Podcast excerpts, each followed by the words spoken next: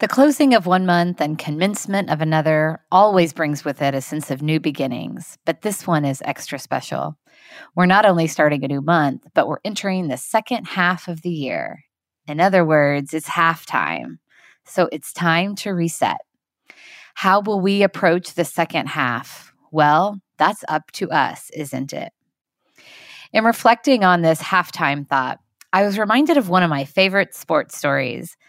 Just before halftime during an NFL game between the Minnesota Vikings and the San Francisco 49ers on October 25th, 1964, Vikings defensive end Jim Marshall recovered an offensive fumble and ran 66 yards the wrong way into his own end zone.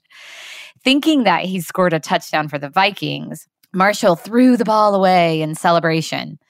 The ball landed out of bounds, resulting in a safety for the 49ers. According to Marshall, he went into halftime as low as it gets, completely humiliated by this massive mistake. But he's grateful for the halftime as it gave him an opportunity to decide how he wanted to show up in the second half. With his teammates, they pulled themselves up and came back with a vengeance, going on to win the game as Marshall showed some of the best stats of his career during the second half.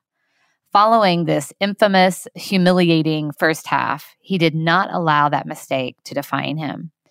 I'm inspired by Marshall's growth mindset, knowing that we make of each situation what we choose to make of it. He used the challenge as an opportunity to come back.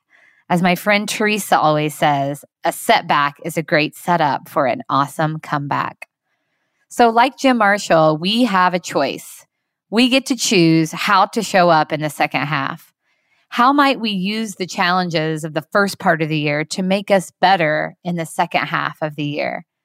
You get to choose, so choose wisely. And until tomorrow, be well and take care of yourself and each other.